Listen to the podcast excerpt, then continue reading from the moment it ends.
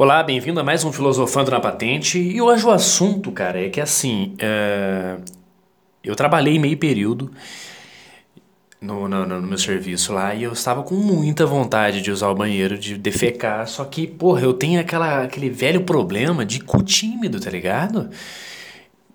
Cara, e as pessoas falam, pô, você é frescurento. Porra, você tem vergonha de cagar. Cara, não é. É assim, eu já sentei, cara, tá ligado? Eu já, já fiquei na posição e aí, tipo, não libera, velho. Eu não sei o que que acontece. Eu vou ter que levar meu cu no psicólogo, tá ligado? Pra ver se ele se solta, porque ele não consegue fazer fora de casa.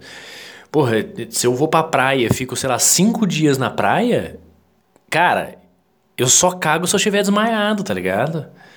Porque daí, tipo, não tenho consciência do que tá acontecendo, aí solta. Mas assim, fora isso. Meu cu não vai, cara. Então é uma, é uma, é uma parada estranha. Porra, de, de anos que eu trabalho, tipo, numa empresa, eu consegui uma vez só porque eu tava com uma diarreia desgraçada e tava dando aquele arrepio pré-chegada de merda na bunda, saca qual é que é? Então é isso. Então eu queria. Eu queria até ver se existe algum psicólogo pra cu, cara, porque eu preciso resolver isso. Grande abraço, até a próxima.